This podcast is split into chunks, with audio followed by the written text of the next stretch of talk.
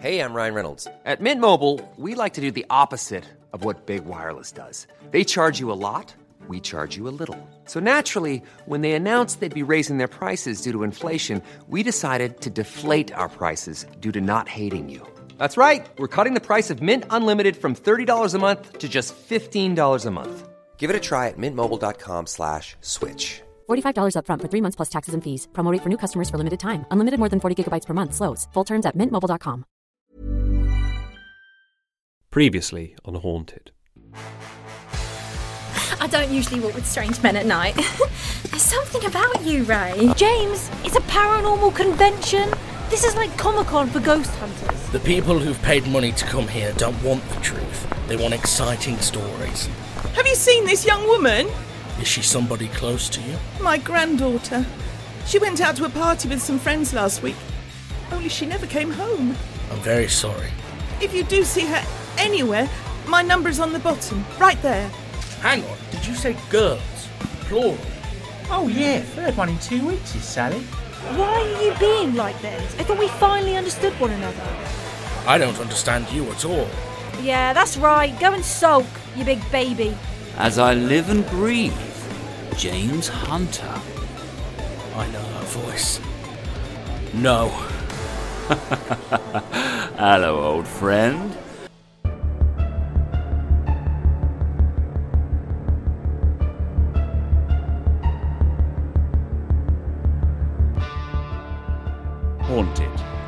Audio drama.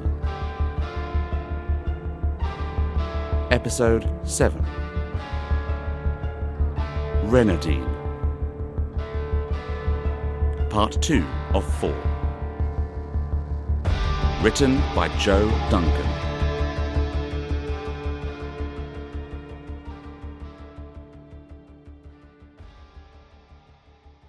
Well, aren't you happy to see me? Why would I be happy to see you? Um, because we were friends? Business partners for a while, too. The key word there is were. I know, I know. I hear through the grapevine that you're back in business with a glamorous new assistant. I suppose I can't blame you for trading me in. You and I stopped working together a long time ago. Oh, don't worry. I remember. How could I forget my best friend stabbing me in the back? I stabbed you in the back. You're the one who. Never mind. Look, I'm here, you're here. It's a big hotel. Let's just try and stay out of each other's way. Sure thing. Might be a little difficult though. Why is that? We're doing the Q&A panel together. Damn it.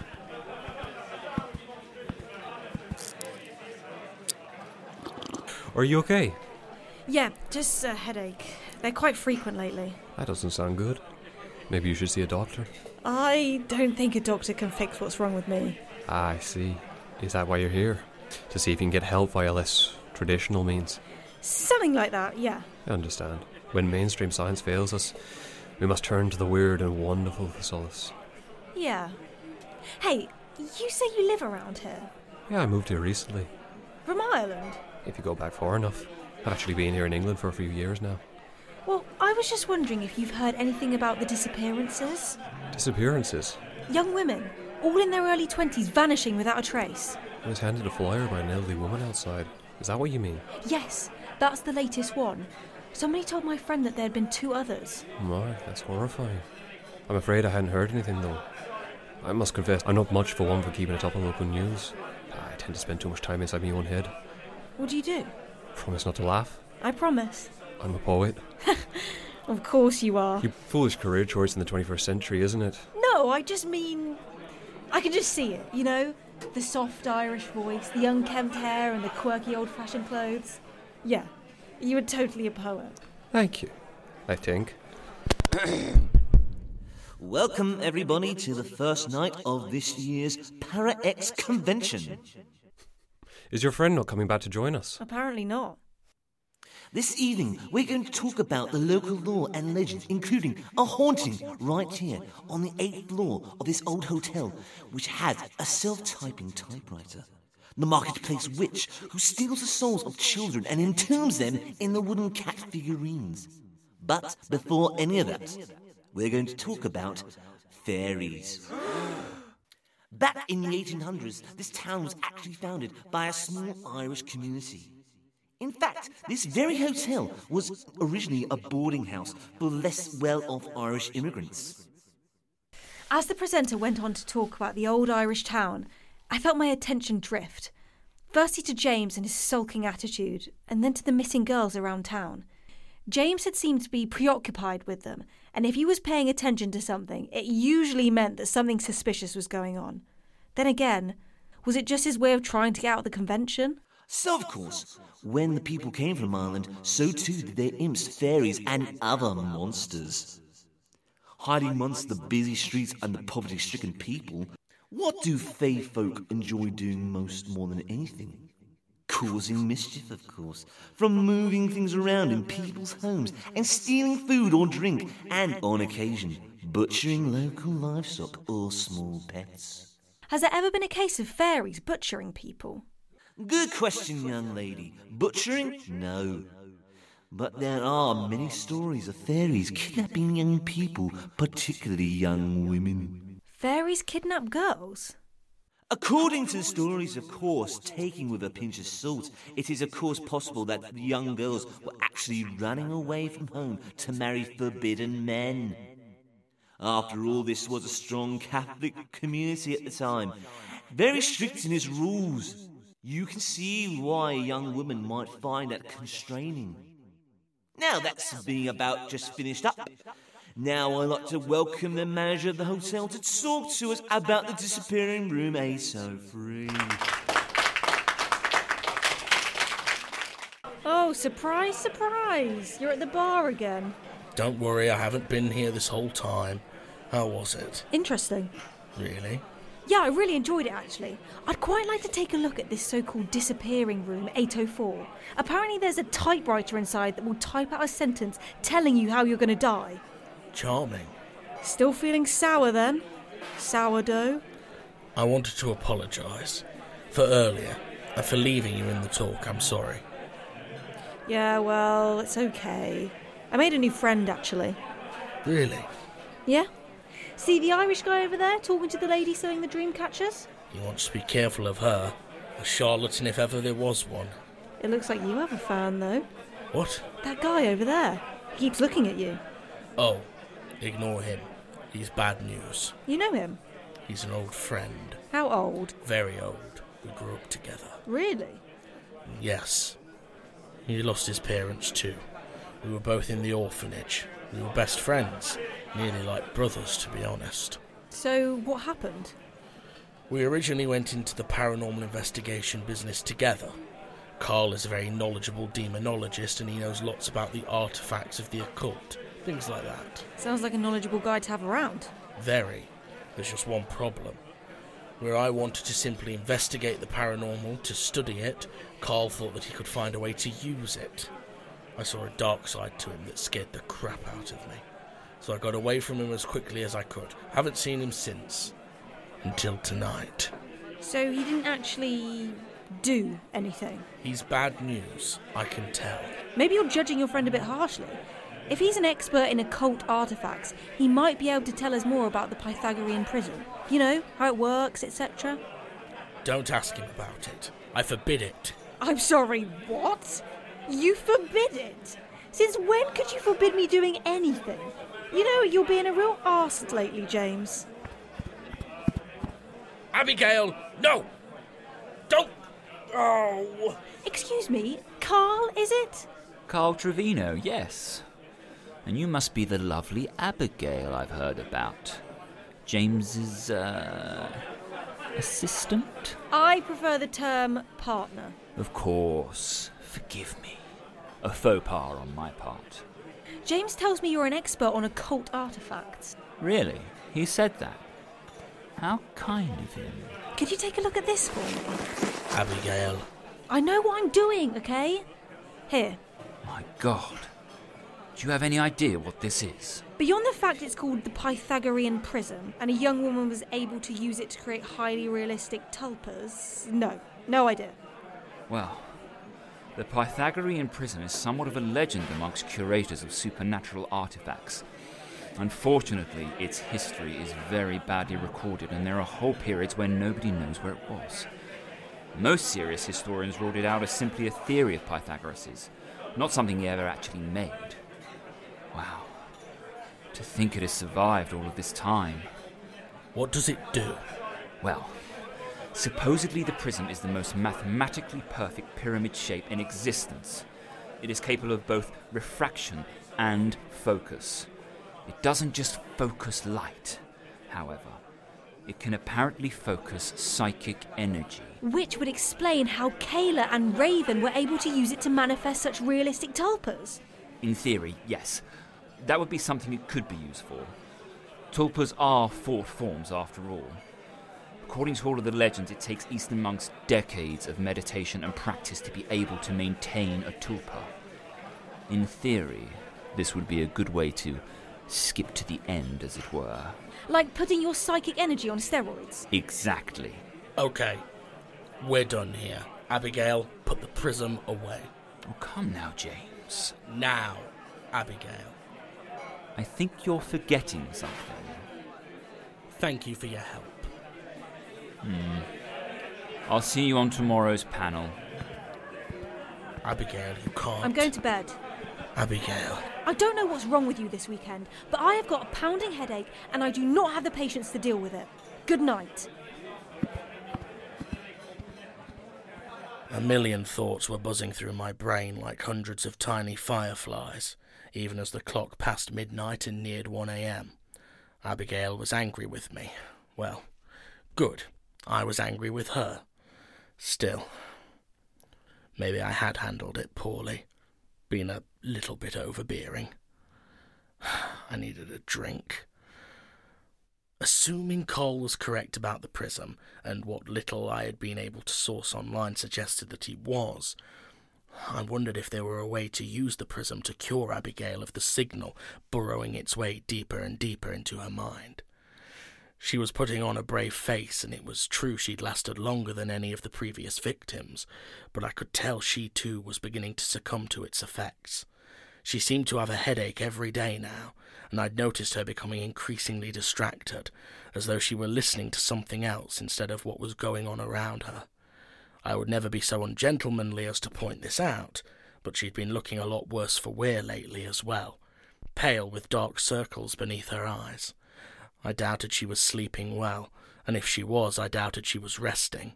If I pressed my ear to the shared wall of our rooms, I could hear her tossing and turning in the bed. I didn't know how to help my friend, and it was driving me crazy. Even more so because she refused to show how it was affecting her. She had once told me that she had faith in me, faith that I would come through, that I would save her. I've had my faith broken before, but I never thought I would be on the other end breaking it. Oh, fuck it. I need a drink. Time to see if the bar's still open. Ah, back again. Late night? Couldn't sleep. Indeed. Nightcap? Please. No problem. You may as well queue up another. I have a bit of a tolerance. No problem, sir. Have you heard anything about these disappearing girls? Dark topic for a Friday night. Is it? My entire life seems to have been submerged in dark topics. Hmm, you lot are all the same who come to this convention. Morbid tastes, the lot of you. Humour me.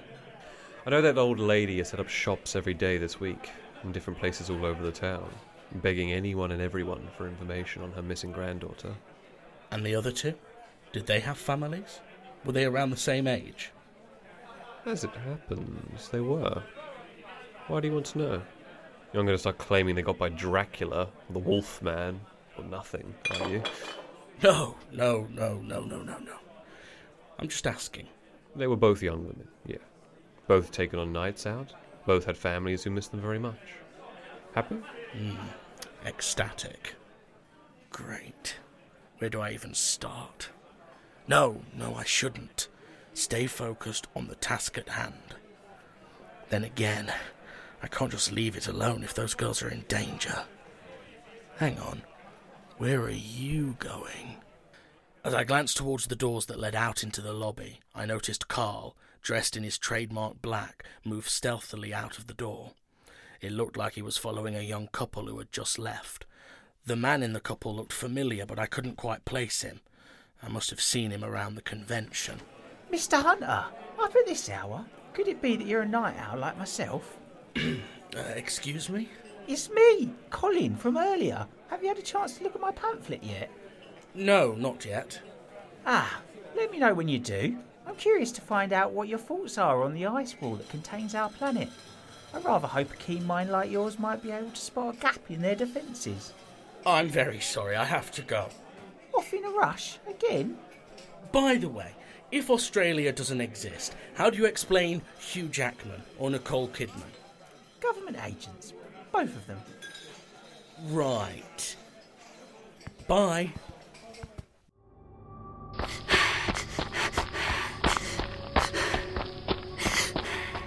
Every night it's the same. I haven't bothered to tell James. What would be the point? It's just another example of the signal burrowing its way into my brain, eating through my occipital and temporal lobes, just like we saw in the body James dissected. So thankfully, waking hallucinations are still rare for me at the moment. I suspect that's a good thing. But I dread falling asleep each night.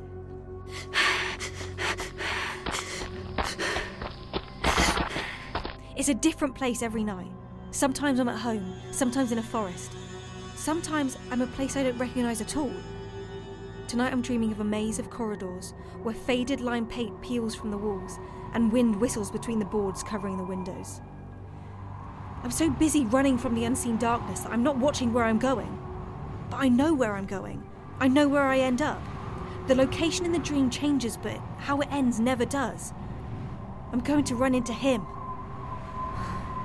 My heart is pounding. My stomach is in knots. The part of my brain that knows I'm dreaming is begging me, pleading with me to wake up, but the rest of me doesn't listen.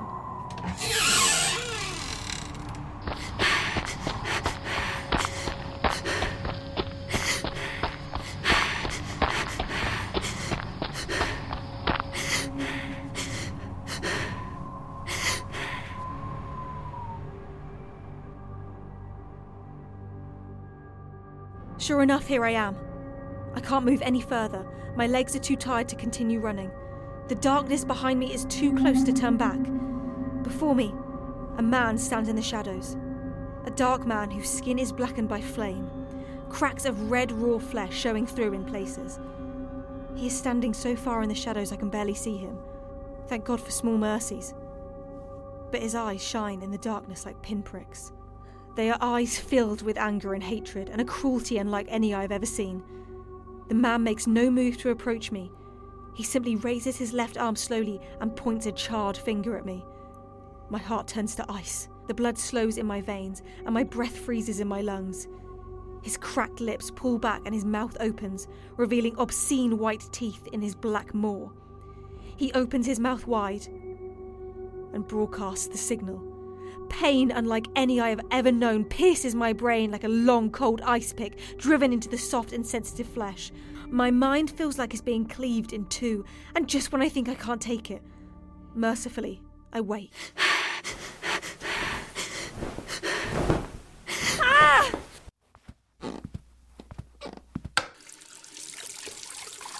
How do I stop this?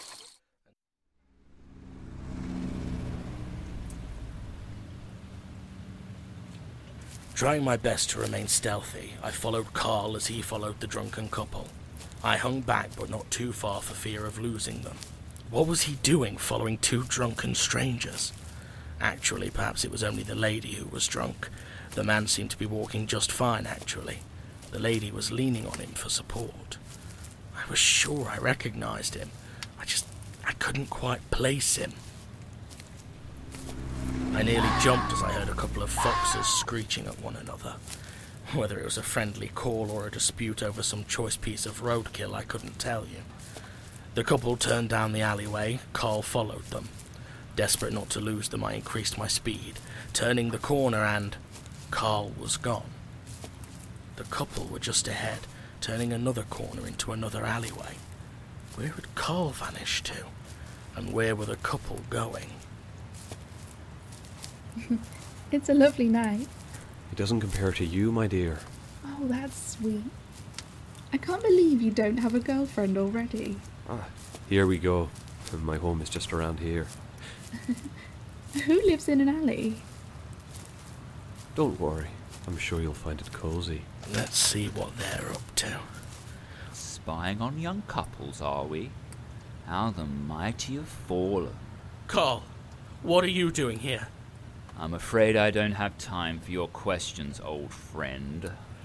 Karl, why do you have that gun?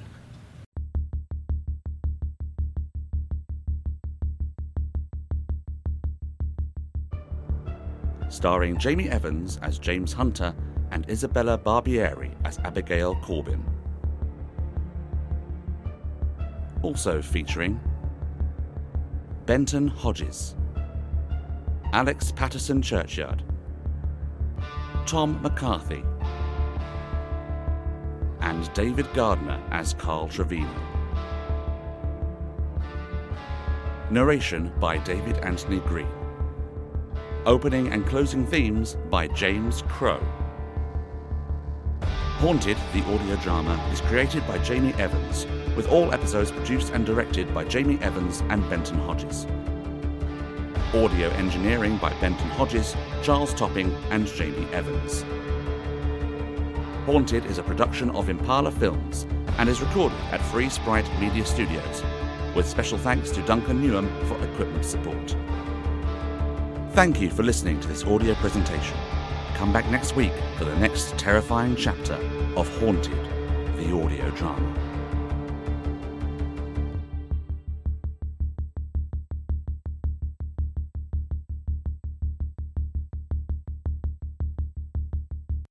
Hi guys, this is Jamie Evans, the creator and showrunner of Haunted the audio drama.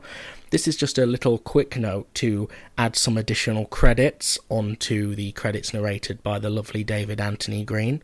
Um, as you're well aware, if you're a long-time fan of the show, we always thank Duncan Newham and Free Sprite Media in the credits for providing equipment support and studio space for us to record in. Well, for this episode, Reynardine, parts 1 through 4, uh, we actually owe an additional credit to Duncan, who very kindly has taken on editing duties for episode 7, parts 1 through 4. So we just wanted to drop a little message here acknowledging his work and to say thank you for helping us out like that. We'll be back next week with another episode of Haunted.